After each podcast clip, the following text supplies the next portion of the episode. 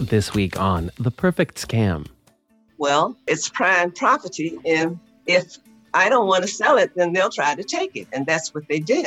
That's what stood out to me. It's just like nobody ever checked if this was a real person. Welcome back to The Perfect Scam. I'm your host, Bob Sullivan.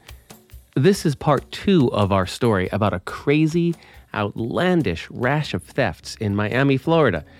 Thefts of property sold right out from under their victims, who never even know their lots have been put up for sale. If you haven't heard part one, you should go listen to that now.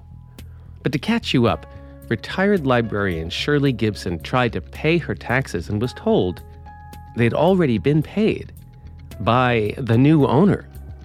As Shirley and her lawyer friend David Winker try to figure out what's going on and how to get her property back, she discovers another lot she owns is currently up for sale. They've just contacted local journalist Phil Prazan who has been talking to police about this rash of mysterious crimes. And now Phil is taking Shirley's story public. This week, when she went to pay her taxes on it, she discovered the lot was no longer in her name.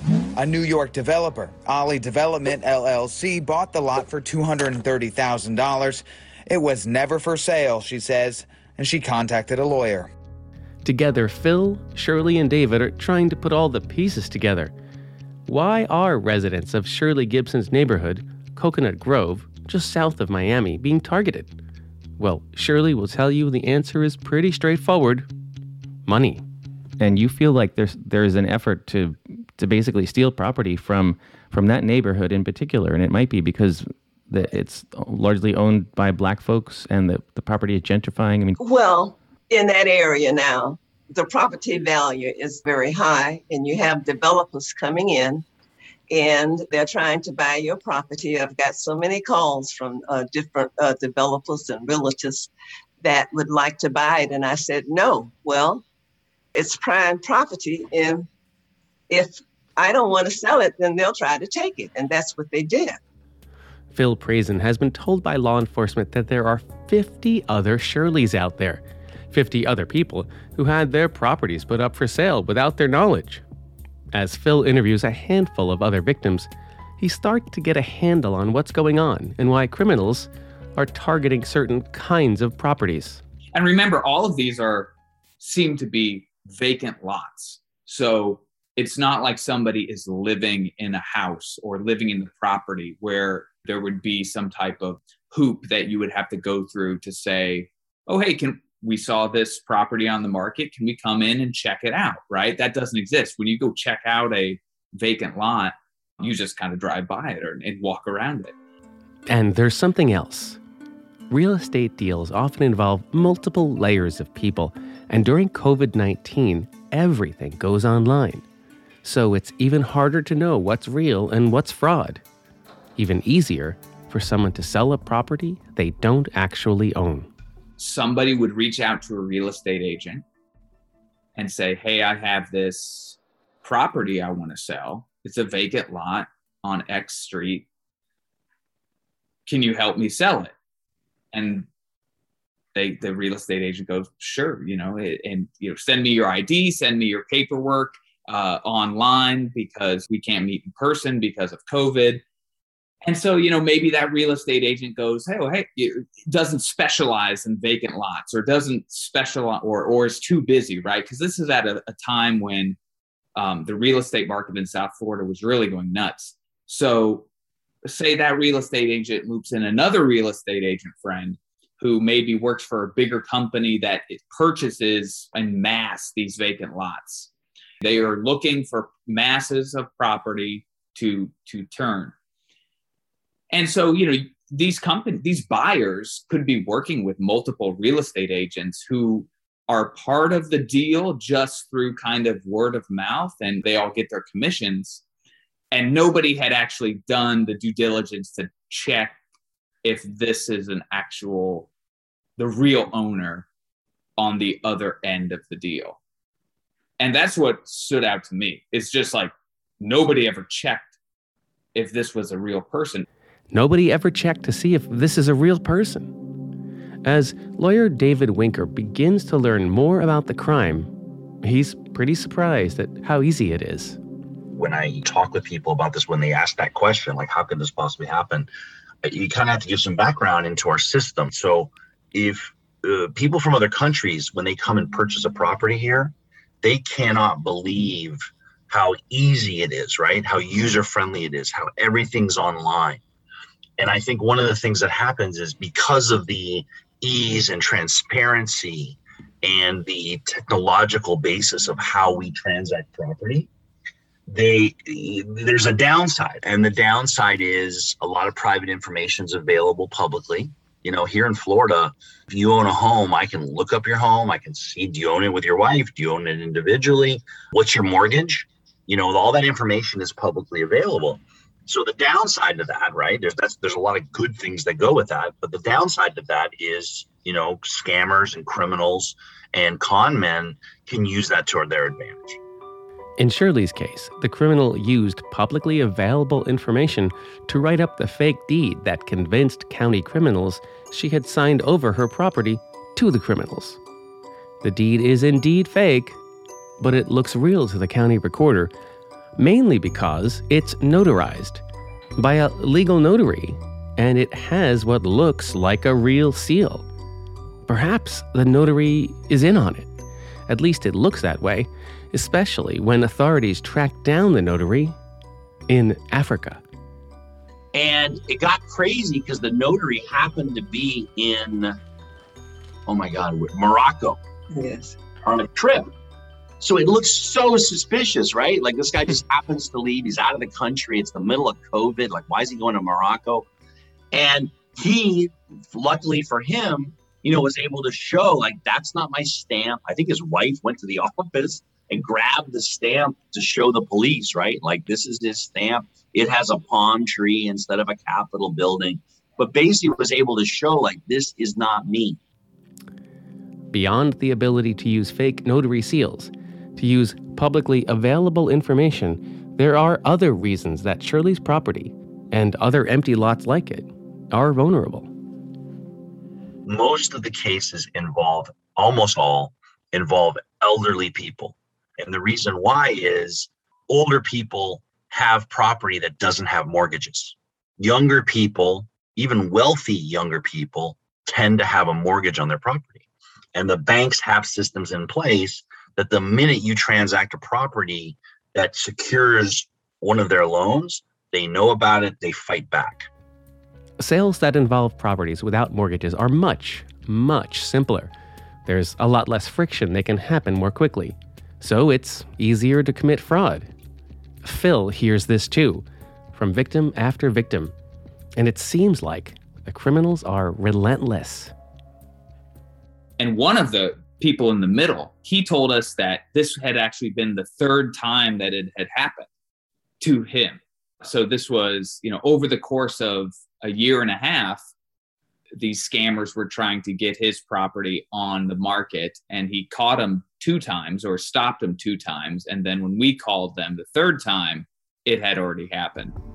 The crime becomes so prevalent that area residents take the extraordinary step and i mean really extraordinary step of putting up not for sale signs on their front yards yep you know what home for sale signs look like these are not for sale signs Shirley has to put one up on her lot. I got my 70 year old mother to come to make me a sign that said lot not for sale. You know, we put it because one of her other lots was on Zillow, and we put a sign so in case someone drove by to check the property, they would see it. So if, if I drive through Coconut Grove, I'm going to see a bunch of signs that say lot not for sale. Yeah, I'll send you. You know what I'll do? I'll send you a picture. I'll send you a picture today. By the time Phil put Shirley and her lawyer David Winker on television, well, the empty lot crime is surging. This week, when she went to pay her taxes on it, she discovered the lot was no longer in her name. A New York developer, Ollie Development LLC, bought the lot for $230,000. It was never for sale, she says, and she contacted a lawyer. And after the piece airs, calls to Phil the reporter start to pile up, all from victims who learn someone is trying to sell their property, but they don't know what to do. what do you do as an owner in that situation? How overwhelming. You know, I just sympathize and see if they want to talk about it and then you know guide them to the resources if if they want to you know? You say hey the city of miami is looking into a bunch of these cases contact them. And then also talk talk to your real estate agents your title insurance companies and see if you can figure it out. So often in these situations reports to law enforcement seem futile remember shirley gibson's property was sold to a company in new york for $230,000 real money. But sold by who? As David investigates, he shares what he finds with police, not sure anything will come out of it. But then, a few weeks later, breaking news. Well, now to a series of scams tonight. NBC6 investigators have reported on all spring. Three people are now behind bars accused of selling homes they did not own. NBC6 investigator Phil Prazen shows us what local leaders are doing to stop the scammers. Lathan Powell, Vanessa Chang, Jason Webley are charged with a long list of felonies, including money laundering, theft from a person 65 years or older, conspiracy, and others. Police deserve credit for hunting down Shirley's criminals, certainly. But Prazen thinks Shirley deserves credit for keeping up the pressure. Yes. You know, that, that is something that police have told me through this whole process is we don't even the police don't even know if if many of these scammers are in the state of Florida. They don't even know if they're in the country, right? I mean, because everything is going online, they can be in Uzbekistan and South Africa and Japan, you know, it, and it's hard to trace the scammers. It's hard to catch them. And I really do think that the reason we have arrests for this one is because Shirley Gibson just didn't give up and wasn't going to be one of those victims. And that's where she hired a lawyer. She notified the press, which gets attention to the issue. We then, you know, the press then calls, you know, police, prosecutors and say, hey, what are you doing about this? So the more noise you make, the better chance you have of catching the criminals from my experience. That's very inspiring, actually. Uh, that's that she would be so dogged, and, and, and that's the reason, a big part of the reason we actually uh, cuts criminals in this case. That's really impressive. Yeah, she's she's an impressive person. Are you 55 plus? There are many ways your community could use your help. As an AmeriCorps Seniors Volunteer, you can put your skills to work for the causes you care about whether that's by becoming a companion for an older adult, or a foster grandparent for a child, tutoring students, joining a disaster response effort, or fulfilling another interest. Choose how, where, and when you want to volunteer, starting at just a few hours a month. This is your moment to make a positive impact on your community and get back so much more in return. Visit AmeriCorps.gov slash your moment today.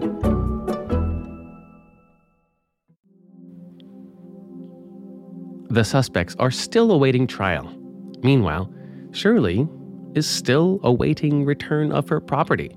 How long did it take Shirley to get her property back, whatever that means, actually? Yeah, it's something. I'll be honest with you. She doesn't have it back yet. Like we're in process. We're doing it. It's complicated because there's some tax implications. If this will be the first transaction since her great grandfather had the property, we're concerned it'll trigger something with the taxes. So we're working with the clerk's office, with the property appraiser's office to make sure that we nullify the documents in a way that has no tax consequences. So that's what's taking so long. But because law enforcement is involved, like no one's worried that the property is going to be out of our hands.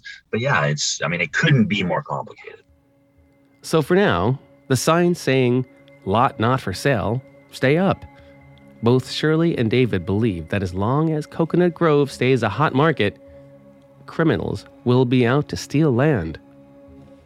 I think they were just looking for a lot. The thing that makes Miami attractive is I, have done deals like this. I've been involved in in, in cons you know, that involve a fifteen thousand dollar lot up in a in a rural county north of us, in Hendry County. But that's not as attractive as a three hundred thousand dollar lot. So where you know where are three hundred thousand dollar empty lots in Miami? They tend to be in black neighborhoods that are quickly gentrifying. So I think that's a little bit of a component of it. I mean, gentrification is an issue in every American city, and gentrification seems to be one core element of this crime. It's what makes the lot attractive, it, fast moving market, all that kind of thing. And it seems like systematically, um, minority neighborhoods are at risk for this. Is, is that right? Yes, and I think that's that's a that's an that is an accurate summary. At the press conference announcing the arrests, state officials said they would target that element of the problem. That's certainly how the state attorney approached it when she announced the arrest and when she announced the, the launching of the task force that they were nearly all elderly, nearly all African American. And a lot of these buyers are from out of town, right? You know, this is a New York development company looking to purchase vacant lots in Miami, right? So it is that stereotype of outside development companies trying to purchase historically significant land, at least to the black community here in South Florida.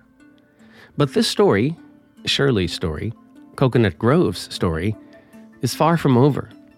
I called Shirley and David one more time as we were putting together this story to check in on things, and, well, Shirley's still under siege from the criminals. There was recently another attempt to steal her land. I was there when David had to tell Shirley about it.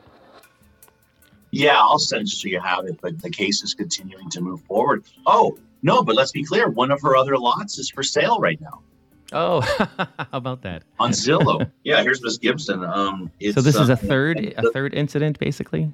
Yeah, no, I had to send it to Miss Rundle, and the police are investigating another one. Um, wow. Let me just let me just tell Miss Gibson which one it is.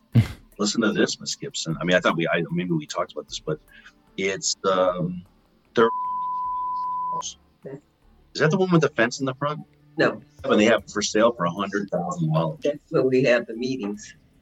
Yes, that's that one. That one, that's when we have our community meetings. So yeah, that one is, uh, it looks like they took it down now. I don't see it on here anymore. So, but after yeah. all this publicity and all of this, someone's still trying to make money still selling your property. Yeah, well, somebody had it listed for a hundred thousand, and they went to a neighbor, luckily, and asked the neighbor, "Hey, I'm looking to buy this lot." You know who it was?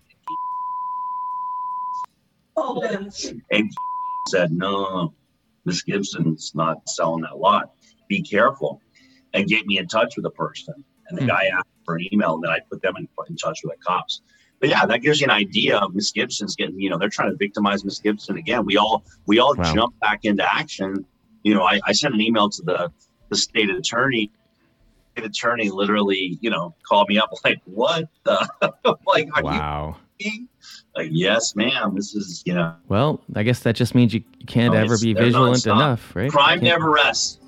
Crime never rests. Well, good people never rest either, and I can tell Miss Gibson never rests.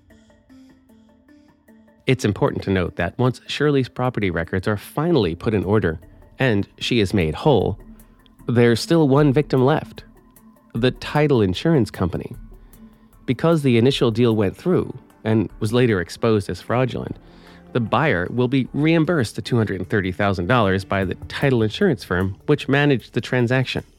So that makes them a victim. Of course, in the end, that just means higher costs for all of us. So, as with all crimes, we are all victims in some way.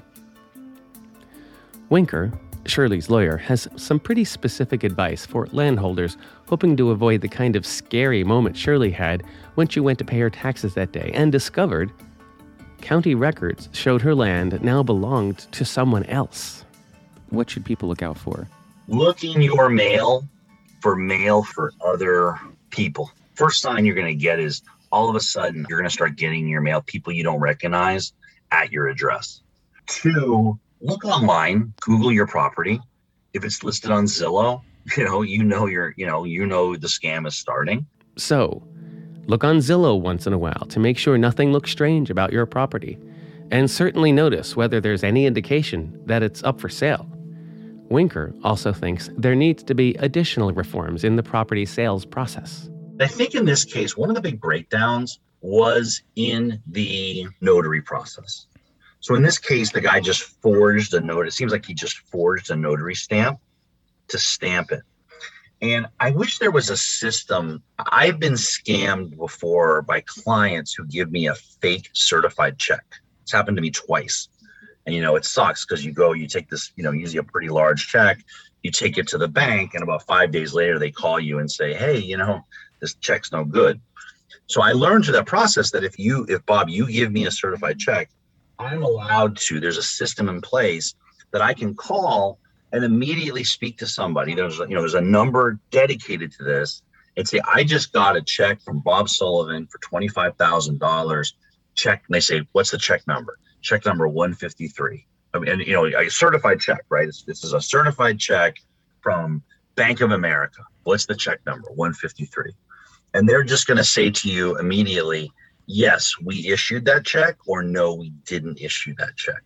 And one of the fixes I think is I think notaries, it would be helpful if you could call the notary and simply say, I have an attestation dated September 1, 2021 by Bob Sullivan. Would you confirm that you notarized that signature? And while there is something like a happy ending here for Shirley, Winker is worried that another victim, without Shirley's resources, didn't know a lawyer, didn't have friends in the community, well, another victim might not have fared so well. Phil Prazen, meanwhile, says some of Shirley's neighbors have gone to extremes to protect their empty lots. Now, the guy that had it happen to him multiple times, after we notified him, he put a small mortgage on his vacant lot just to have another hoop to jump through, right? So if somebody was trying to sell his property, they had to go talk to the bank too. That was a, I feel like a smart idea for some type of protection. After her ordeal, Shirley has practical advice to offer landowners. Well, I would say maybe two or three times a year, if you have property, you go online and check on it to see if there's any liens or anything on it. You might think Shirley's frustrated or bitter after the whole experience, but she actually remained remarkably calm, even optimistic about the situation. Uh, one thing I read, uh, you sound like a pretty spiritual person, and you thought that this happened to you for a reason because you had those resources, and, and, and maybe you know you can help other people because you did have uh, those resources, right? Yes. Did I get that right? Yes, that's true. Can you talk to me just a little bit more about why you think you may, maybe you were in some ways chosen to have this happen? Well, I believe in divine intervention. And I said that this happened to me for a reason, whether it was good or bad. That if it's publicized, other people will not be afraid to come forward and they probably would know what to do. That's a very beautiful sentiment that you have. And uh, we're very lucky that you're willing to talk to the press like us about it. And I agree with you. I think the more people who hear about it, the better. Well, what do you think about all of the attention that the issue is now getting? I'm happy. I'm delighted. And I thank God that I have attorney David Winker. And as for that property in West Grove, she does plan to leave it to her nieces and nephews someday, but she's not done with it yet. Remember, she grew up there in a house that has long since been demolished. Have you ever, you know, dreamed about doing something, putting a new house on them or doing something else with the property? I would like to go back to the old old homestead, and I'm thinking about maybe building a, a house, a replica of the old house. Wow, that would be amazing. It would. It Well, I hope you get to do that, and I want to come see it. It, it, it sounds like such a beautiful place. you have an invitation to come down to Coconut Grove. Well, I can't wait to go visit Shirley in her new, old, new home.